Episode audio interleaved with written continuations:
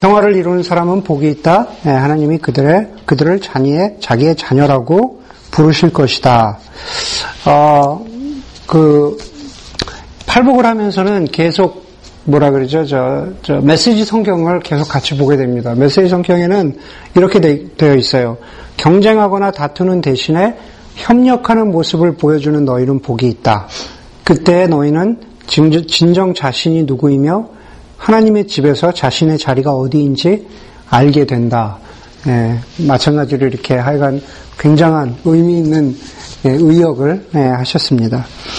어떻게 그 추수감사절들은 잘 보내셨는지 모르겠습니다. 예, 우리 정영재도 바쁘게 갔다 오고 또 다른 분들도 저희 포함해서 나름 예, 바쁘게 보냈는데 예, 저희도 동생과 좋은 시간을 예, 보냈습니다. 그래서 또 그런 얘기는 또 우리 함께 나중에 하기로 하고요. 아, 오늘 팔복 가운데 일곱 번째 말씀을 함께 나누게 되는데 그 오늘 설교의 제목이 예, Interested Reconciler, 그렇죠? Interested Reconciler. 기억하시는 분들 계시겠지만은 그 2006년도 예, 코스타 주제입니다. Interested Reconciler. 이 제목으로 어, 여러분들과 함께 말씀을 나누고자 합니다. 아, reconciler, reconciliation, 화평 혹은 화목이라고 번역되기도 합니다. 오늘 보니까는 평화를 이루는 사람이라고 했는데 그 평화, 화평 혹은 화목이죠. 아, 오늘 본문 가운데에서 저희에게 말씀해 주시는 것, 화평에 관해서 말씀해 주시는 첫 번째 메시지는 그런 것입니다. 복음은 예수 그리스도께서 우리를 위해서 희생하신 화목이라는 사실입니다. 결국 복음은 화평이고 복음은 화목인데 그것은 예수 그리스도께서 이루어, 이루어 주신, 희생을 통해서 이루어 주신 일이라는 사실입니다. 코스타의 유명, 유명한 그 인기 강사시죠. 인기 강사이신 어, 연변 과기대 정진호 교수님이 쓰신 책 가운데 하나가 떡과의 전쟁이라는 책이 있습니다. 떡과의 전쟁. 그 책에 보면은 이런 구절이 있어요. 인류 역사에 지난 인류 역사의 4천 년을 쭉 훑어보니까는 4천 년의 역사 가운데 265년만이 전쟁이 없었던 기간으로 기록되어 있다고 합니다. 4천 년의 인류 역사 가운데 뭐 동서양을 다 연구를 해본 것이겠죠. 265년만 전쟁이 없었다고 합니다. 왜 왜, 무엇을 위해서 전쟁이 있었을까요? 뭐 여러 가지 전쟁의 이유가 있었겠지만, 결국은 그 책에 따르면은 떡과의 전쟁, 빵을 위한 전쟁, 먹고 살기 위한 전쟁이었다는 겁니다. 책의 제목이 떡이었겠지만은 동양에서는 떡이고 서양에서는 빵이고 예수님께서 요한복음 6장에서 말씀하신 우리 한글 성경에서는 너희는 이 떡을 먹으라 생명의 떡이라고 되어 있지만은 영어 성경은 뭡니까? 결국 빵이죠. The bread of life. 예, 떡이든 빵이든 먹기 위한 생존을 위한 아, 그것을 위한 전쟁이었다는 사실입니다. 생존이라는 것은 결국 가장 인간의 가장 기본적인 어, 의식주 그 중에서도 살아야만 하는 그 목숨 생존과 관련이 있습니다.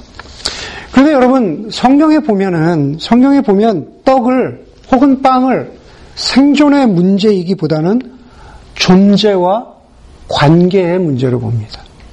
떡이라는 것은 영어로 따지면 문제라고 하니까 프라블럼이 아니라 빵이라고 하는 것은 떡이라는 것 떡이라고 하는 것은 it is not the matter of survival. It is the matter of relationship and being이라는 거죠. 예, 존재와 관계의 주제로 봅니다. 결국 떡이라는 것은 존재와 관계를 상징하는 상징물이라는 겁니다. 창세기 1장 27절에 보니까는 하나님께서 인간을 창조하실 때 이렇게 창조하셨다고 말합니다. 하나님이 가라사대 우리의 형상을 따라 우리의 모양대로 우리가 사람을 만들고 우리가 하나님의 속성 가운데 하나님은 완전하신 하나님, 완벽하신 하나님이라고 합니다. 그런데 그 완전하신 하나님께서 우리의 형상을 따라 사람을 창조하셨다는 것은 인간의 존재가 인간의 비인이, 인간의 존재가 하나님 보시기에 완벽했다, 완전했다라는 것을 뜻합니다.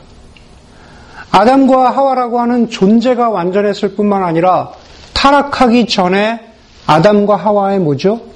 관계가 완벽했다는 것을 의미하기도 합니다. 우리 그 관계가 완벽했다라는 것을 우리는 1장 27절에 나와 있는 하나님의 말씀에서 힌트를 찾을 수가 있죠. 하나님이 나의 형상대로 내가 사람을 만들고 라고 그렇게 이야기하지 않고 우리의 모양대로, 우리의 형상대로 우리가 사람을 만들고 라고 그렇게 표현하고 있습니다. 삼위일체 교리를 이야기할 때, 삼위일체에 관한 성경 공부를 이야기할 때 가장 대표적으로 나오는 구절 중에 하나입니다. 바로 이 우리라고 하는 복수의 이 표현 속에 성부 하나님, 성자 하나님, 성령 하나님이 계시다는 뜻입니다. C.S. 루이스는 순전한 기독교에서 이미 우리의 존재 이전에, 그 이전에 이미 하나님께서 존재하시는 그 순간부터 그 우리라고 하는 그 표현 속에 삼위 하나님은 서로 성부 하나님과 성자 하나님과 성령 하나님 사이에 서로의 관계가 이미 창세 전부터 완벽했다라고 완벽하신 삼위일체 하나님에 대해서 어, 기록하고 있다고 C.S. 로이스는 쓰고 있습니다. 다시 말해서 존재가 완벽하고 그리고 관계가 완전했습니다. 우리의 형상대로 우리가 사람을 만들고라고 했을 때 인간의 관계가 릴레이션십이 완벽했다라는 것을 전제하고 있습니다. 그리고 그 안에서 존재와 관계의 완전함 속에서 우리에게 필요한 모든 것이 공급되었습니다. 거기서 우리라고 하는 것은 바로 인간을 의미합니다. 1장 27, 1장 28절에 보니까 하나님이 그들에게 복을 주시며 바다의 고기와 공중의 새와 땅에 움직이는 모든 생물을 다스리라 하시니라 하시니 그리고 마지막에 모든 채소와 나무를 너희에게 주노니 너희의 식물이 되리라.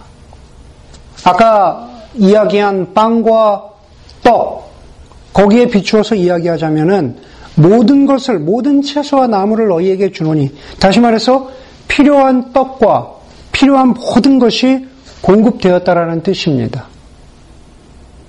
그 안에는 어떤 갈등이나 경쟁이 어, 없었습니다. 모든 것이 완벽하기 때문에. 결국 그렇기 때문에 떡이라고 하는 것은 제가 아까 처음에 말씀드린 대로 생존의 문제 이전에 타락 전에는 완벽한 존재, 완벽한 관계를 상징하고 있는 상징물이었다라는 사실입니다. 서로 경쟁하거나 서로 갈등하거나 서로 싸우고 하는 그러한 전쟁의 필요성이 이전 투구의 필요성이 없었다라는 겁니다. 그런데 저 여러분들이 잘 알고 있는 대로 인간의 불순종으로 말미암아 그 완전한 존재와 완전한 관계가 예, 데미지를 입었습니다. 인간의 죄 때문이죠. 우리가 인간의 죄를 다 일일이 이야기하지 않더라도 그 인간의 죄로 말미암은 그 결과로 창세기 3장에 보니까는 땅이 너로 인하여 저주를 받고 너는 종신토록 수고하여야 그 소산을 먹으리라 라고 합니다. 죄의 결과죠. 땅이 너로 인하여 저주를 받고 너는 종신토록 수고하여야. 우리 인간은 그리스도인이건 아니건 간에 바로 이 저주의 결과, 죄의 결과 가운데 살아가고 있습니다. 너는 종신토록 수고하여야. 우리는 일해야 하고, 우리는 경쟁해야 하고, 우리는 갈등해야만, 그래야만 우리는 먹을 것을, 먹을 것을 얻을 수 있는, 빵을 얻을 수 있는 그러한 상태 가운데 있습니다.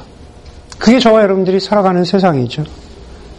제가 아까 말씀드린 대로 메시지 성경에서 본문을 이렇게 번역하고 있습니다. 경쟁하거나 다투는 대신에 협력하는 모습을 보여주는 너희는 복이 있다. 그때 너희는 진정 자신이 누구이며 하나님의 집에서 자신의 자리가 어디인지 알게 된다. 계속해서 말씀드리는 여기서 이야기하는 너희, 협력하는 모습을 보여주는 너희라고 이야기하는 그 너희는 저희가 팔복의 말씀을 시작하면서 이야기한 하나님 나라의 백성들, 하나님 나라의 자녀들, 하나님 나라의 사람들이죠. 다시 말해서 하나님 나라의 복음의 가치대로 살겠다고 결단하고 고백한 저와 여러분, 우리의 모습입니다. 그런데 그런 너희가 세상의 흐름을, 경쟁하고 갈등하고 싸우는 세상의 흐름을 거스르면서 협력하는 모습을 어, 보여줄 때, 협력하는 모습을 가지고 살아갈 때, 진정 너희는 너희의, 진정 너희는 너희 자신이 누구이고, 너희의 자리가 어디인지 알게 된다라고 했습니다.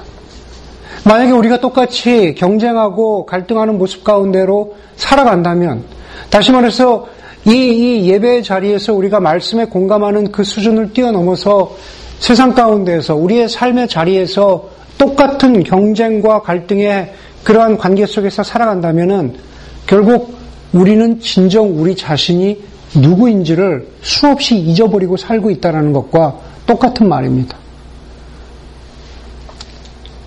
그런데 과연 그게 쉬운 일이냐? 말처럼 정말 협력하고 그러면서 하나님 나라의 백성으로 살아가는 모습이 쉬운 일이냐? 결국 그렇지 않죠. 우리가 내가 그렇게 살아야지 국회 다짐 먹고 다짐하고 다짐을 하고 마음, 마음을 먹는다고 해서 되는 일이 아니라는 겁니다. 왜 그럴까? 왜 그럴까? 아까 메시지 성경의 번역 가운데서 진정 너희 자신이 누구인지를 알게 된다라고 하는 것은 정말로 그런 가치대로 살아갈 때 우리의 자리가 누구인지를 우리의 우리 자신이 누구인지를 알게 되는 것인데 그것을 모를 때는 왜곡된 우리의 모습으로 살아간다는 겁니다. 그렇죠? 그리스도인들도 경쟁하고 갈등하면은 마치 그것이 제대로 된 모습인 것 같지만 그것은 제대로 된 우리의 모습이 아니라 왜곡된 우리의 모습이라는 겁니다.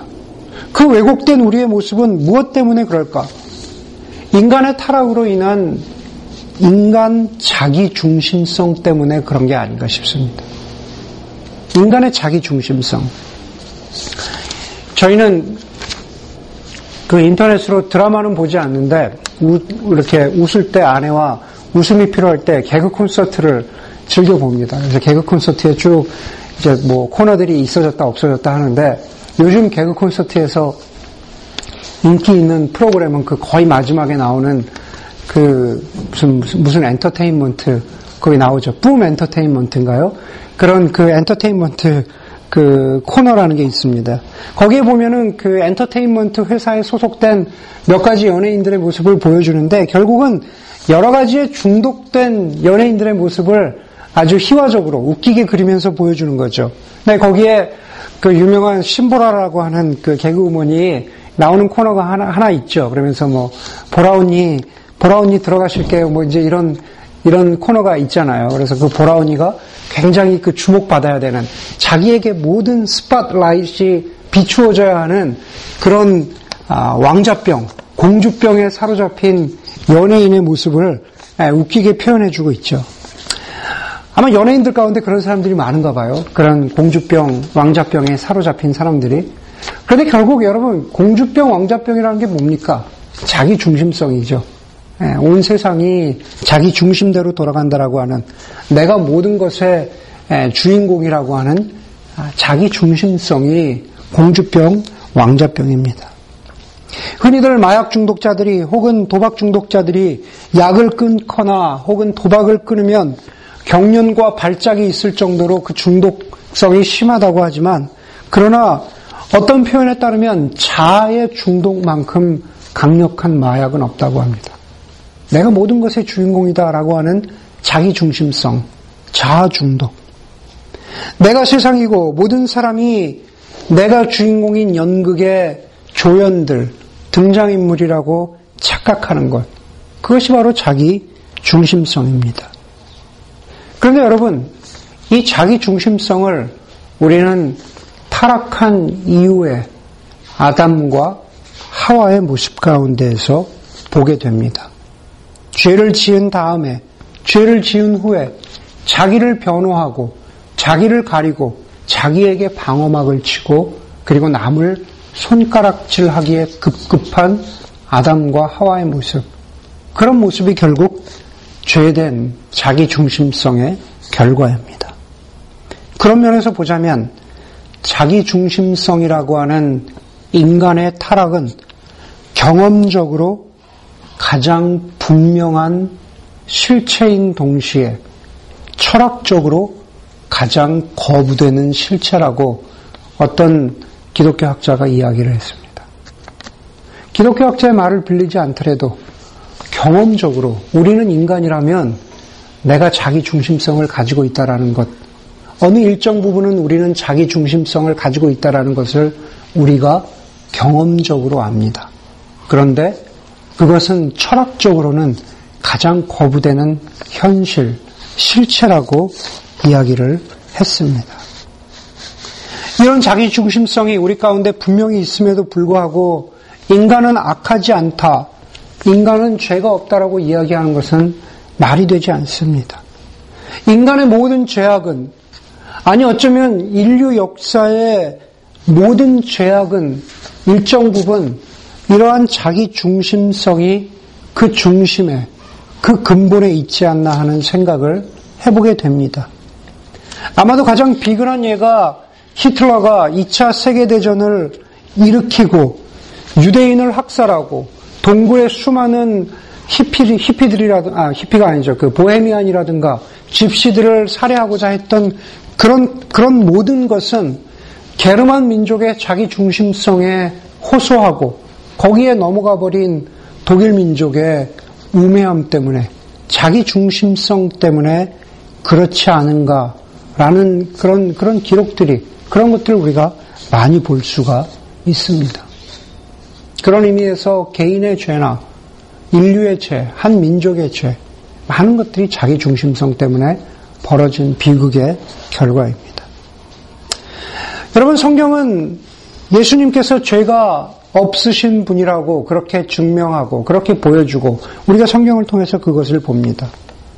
예수님께서 죄가 없으셨다라는 것은 죄를 지은 적도 없으실 뿐만 아니라 죄를 가지고 태어나지도 않으신 분입니다.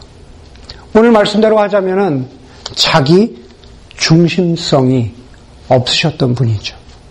하나님의 아들임에도 불구하고 자기 중심성이 없으셨습니다.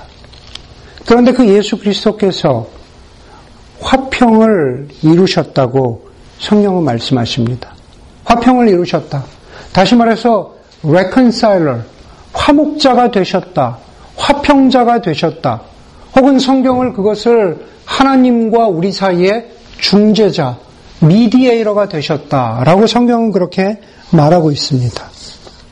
하나님과 자기 중심성으로 가득 차 있었던 죄악된 인간 사이에서 화목자가 되신 분이 예수 그리스도이십니다.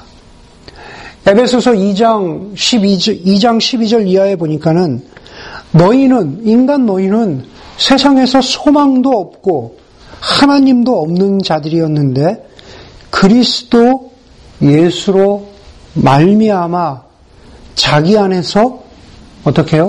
화평하게 하시고 이 둘을 한 몸으로 하나님과 화목하게 하려 하심이라 그랬습니다. 성경이 그렇게 입증해주고 있어요. 주님께서 바로 그 예수 그리스도 안에서 그것은 우리가 성경을 통해서 복음의 메시지를 그것을 보고 우리가 인정하는 대로 십자가의 죽으심으로 말미암아가 바로 그 예수 그리스도 안에라는 의미입니다. 바로 예수 그리스도 안에서 하나님과 인간 사이에 화목을 이루셨다. 화평을 이루시고 그것이 한 몸이 되게 하셨다 라고 하는 것이 그것이 바로 복음입니다. 그렇기 때문에 복음은 곧 화목이고 복음은 곧 화해입니다. 하나님과 죄인지였던 우리 사이의 화해가 복음이 우리에게 보여주는 복음의 놀라운 열매이고 결과입니다. 우리가 화목자의 삶을 사느냐, 우리가 화평자의 삶을 사느냐, 그것 이전에 중요한 것은 이 경쟁과 갈등과 자기 중심성의 세상에서 하나님께서 우리를 위해서 아들을 보내시고 그리고 화목을 이루셨다라고 하는 사실입니다. 지금도 우리 주위를 보면은 수많은 자기 중심성의 세상에서 하나님 없이 살아가고 있는 그러한 영혼들에게 오늘도 이 아침에도 주님께서 보여주시는 것은 그 화평의 복음이고 화목의 복음이고 십자가에서 이루신 그러한 자기 희생의 복음입니다. 오늘 아침에 하나의 시작교회를 통해서 예배드리는 그런 모든 예배자들 가운데 기억되기를 바라는 것은 이 화목의 복음이, 화평의 복음이 여러분들 가운데서 다시 기억되기를 바랍니다. 첫 번째로 결국 복음이라는 것은 예수 그리스도를 통해서 이루신 화평이라고 말씀드렸습니다. 오늘 팔복 일곱 번째 말씀을 통해서 우리에게 주시는 것은 우리는 화목을 통해서 부르심을, 화목을 위하여 부르심을 받았다라는 사실입니다. 저와 여러분들은 화평을 위해서, 화목을 이루기 위해서 부르심을 받았다라는 사실입니다. 우리가 화해자의 삶을 살아야 한다라는 그러한 중요성을 강조하고 있는 거죠. 저와 여러분들이 미국에 어, 지난 몇 년 동안 살았던 저와 여러분들이 모두 아는 대로 지난 3, 4년 동안에 어, 이 미국의 오바마 정부는 두 가지 중요한 정치적인 이슈에서 어, 승리를 거뒀다고 이야기할 수 있을 것 같습니다. 첫 번째는 16세 이전에 미국에 입국한 사람들은 청소년 시절이죠. 16세 이전에 미국에 입국한 사람들은 범죄 기록이 없이 쭉 중고등학교를 다니고 대학에 다녔다면 추방될 수 없는 행정명령을 오바마 정부가 내렸다는 사실이죠. 아, 그, 그 후속 조치로, 팔로업 조치로 여러분들 최근에 보셨겠지만, 아, 샌프란에서 오바마가 이민개혁에 관해서 연설하는데, 오바마 연설 중간에 그 끼어든 그 한인 학생, 뒤에서 뭐 이민 개혁을 이루기를 바란다라고 그렇게 어, 소리를 친 그 한인 학생의 목소리는 그 행정 명령만으로는 만족할 수 없고 확실한 이민 개혁이 있어야 된다라는 것을 보여준 용기 있는 행동이라고 저는 믿습니다. 두 번째는 오바마 정부가 이루는 소위 이야기하는 오바마 케어죠. 예, 건강 어, 보험의 예, 그런 시작입니다. 저는 특별히 이민법, 이민법과 관련해서는 개인적으로 오바마 정부의 정책을 지지합니다.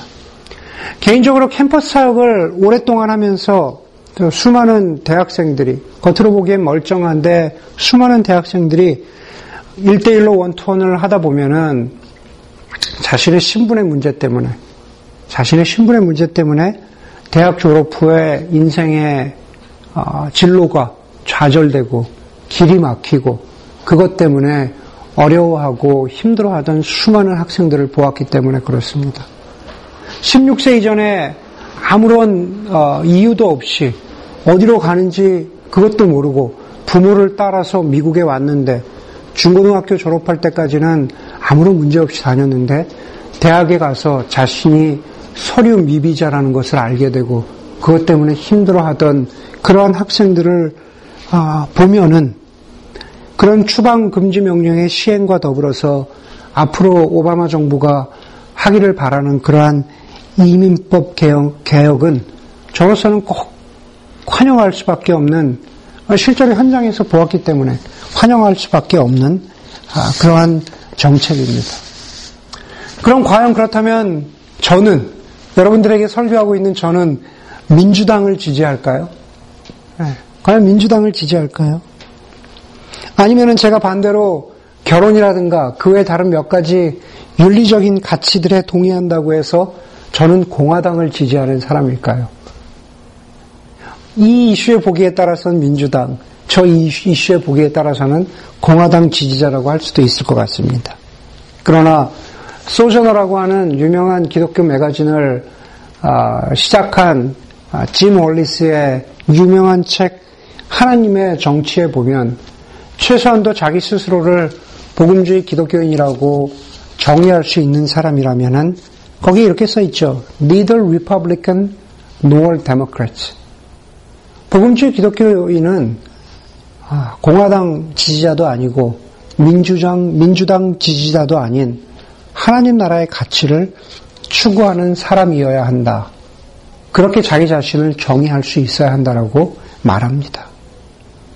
하나님 나라의 가치는 결국 예수 그리스도께서 이 땅에 오셔서 선포하신 삶을 살아가면서 보여주는 모든 윤리적인 가치들, 삶의 가치들이 그 복음 안에 포함되어 있는 것을 말합니다.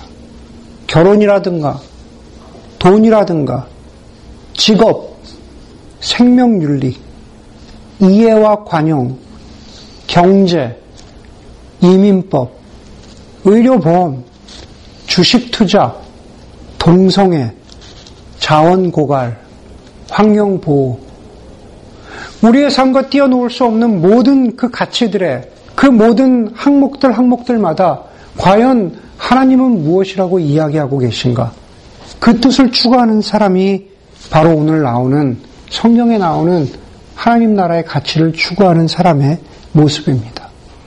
그것이 좀 더 좁게는 이 땅 가운데에서 화목을 이루고 화평을 이루고 그리고 갈등과 경쟁을 지양하는 삶을 살아가는 삶의 모습입니다.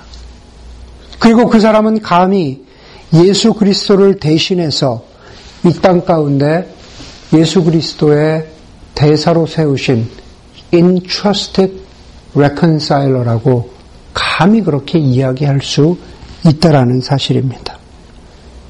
그 사람이 이웃을 섬기던, 그 사람이 가정을 섬기던, 그 사람이 세상을 섬기던, 어떤 자리에 있던, 어떤 위치에 있던 그 사람, 아니 바로 그 사람은 저와 여러분들이고 저와 여러분들은 화목자로 화해자로 부르심을 받은 사람이라는 사실입니다.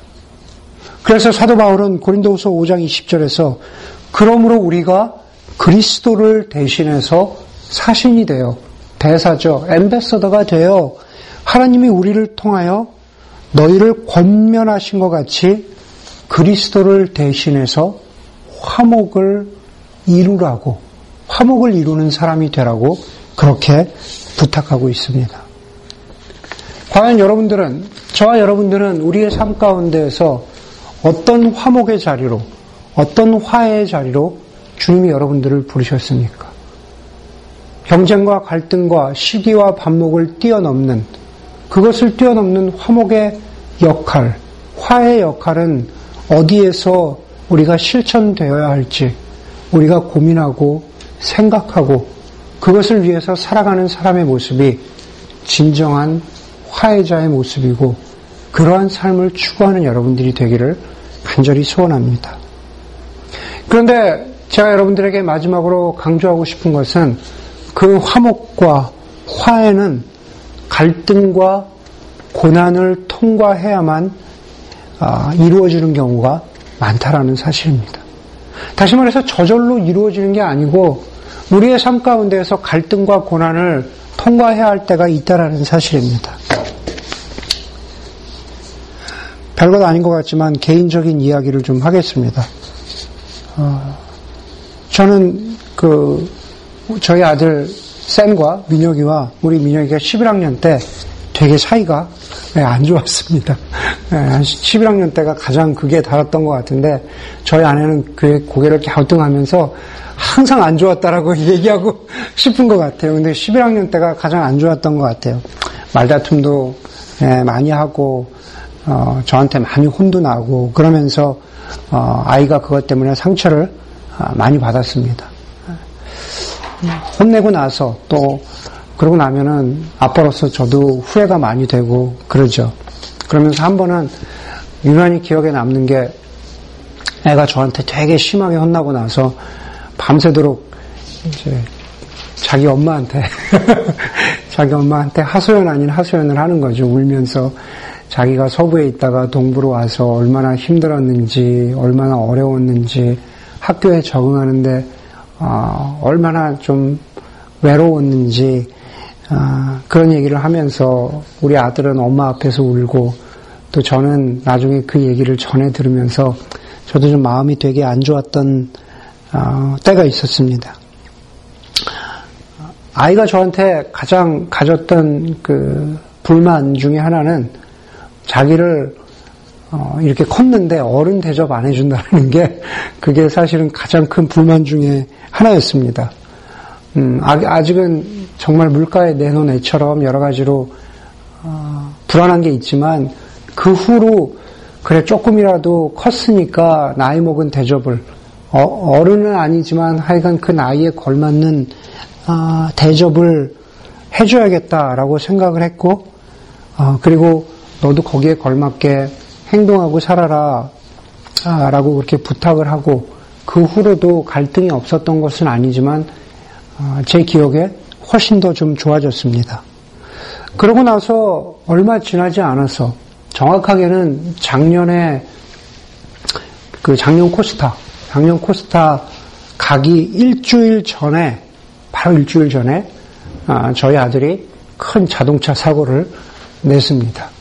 일주일 전이었습니다. 저희 차까지 포함해서 세 대가, 아, 그, 연루되는, 세 대가 인볼브되는 아주 큰 사고를 아들께서 어, 내셨습니다.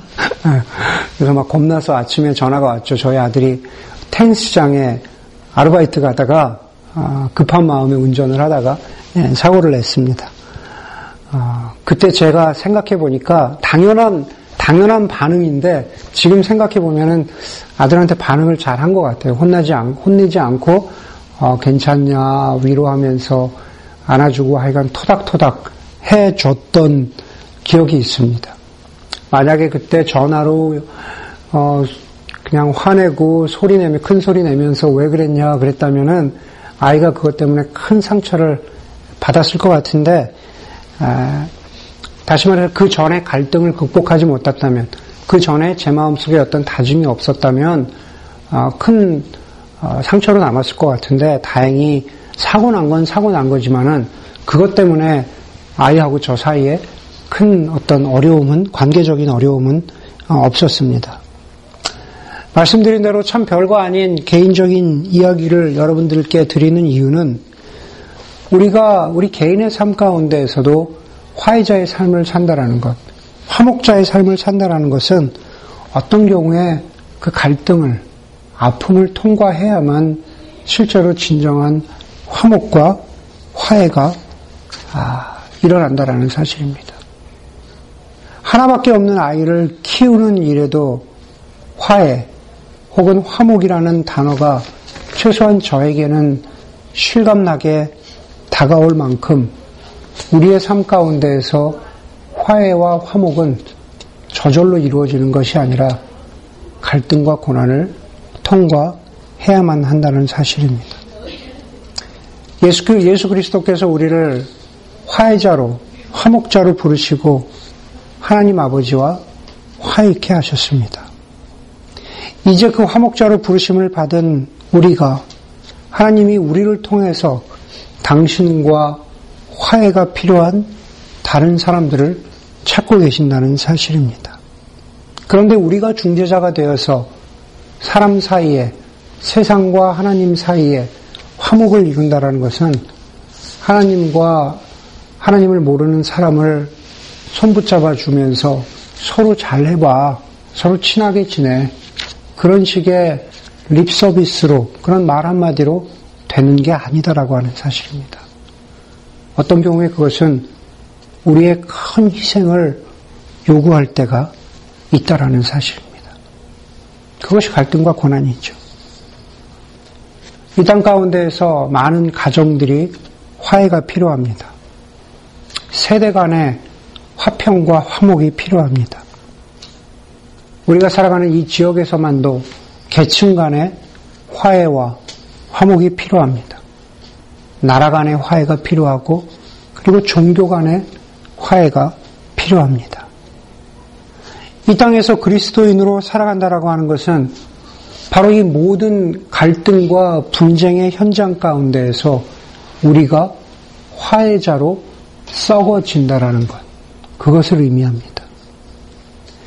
이탈리아 공산당의 지도자였고, 그리고 막스주의의 사상가로 추앙받는 안토니오 그람시라는 사람은 무솔리니에 의해서 감옥에 갇힌 후에 다음과 같은 유명한 말을 남겼습니다. 사람들은 모두 역사의 경작자가 되고 싶어 하고 아무도 역사의 걸음이 되고 싶어 하지 않는다. 그러나 먼저 땅에 걸음을 주지 않고 어떻게 땅을 경작할 수 있을까? 그러므로 경작자와 걸음은 둘 다 필요한 것이다.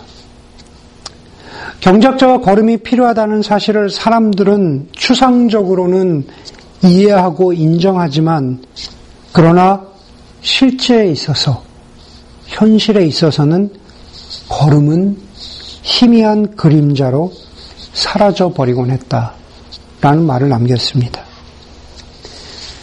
그렇습니다. 사람들은 대개 화해자가 된다라는 것, 중재자가 된다라는 것은 마치, 마치 중간에서 조정을 잘하고 중재를 잘해서 그래 내가 이 양쪽을 중재했어 화목하게 했어 라고 하면서 중재자로서의 화목자로서의 주목을 받고 싶어 합니다.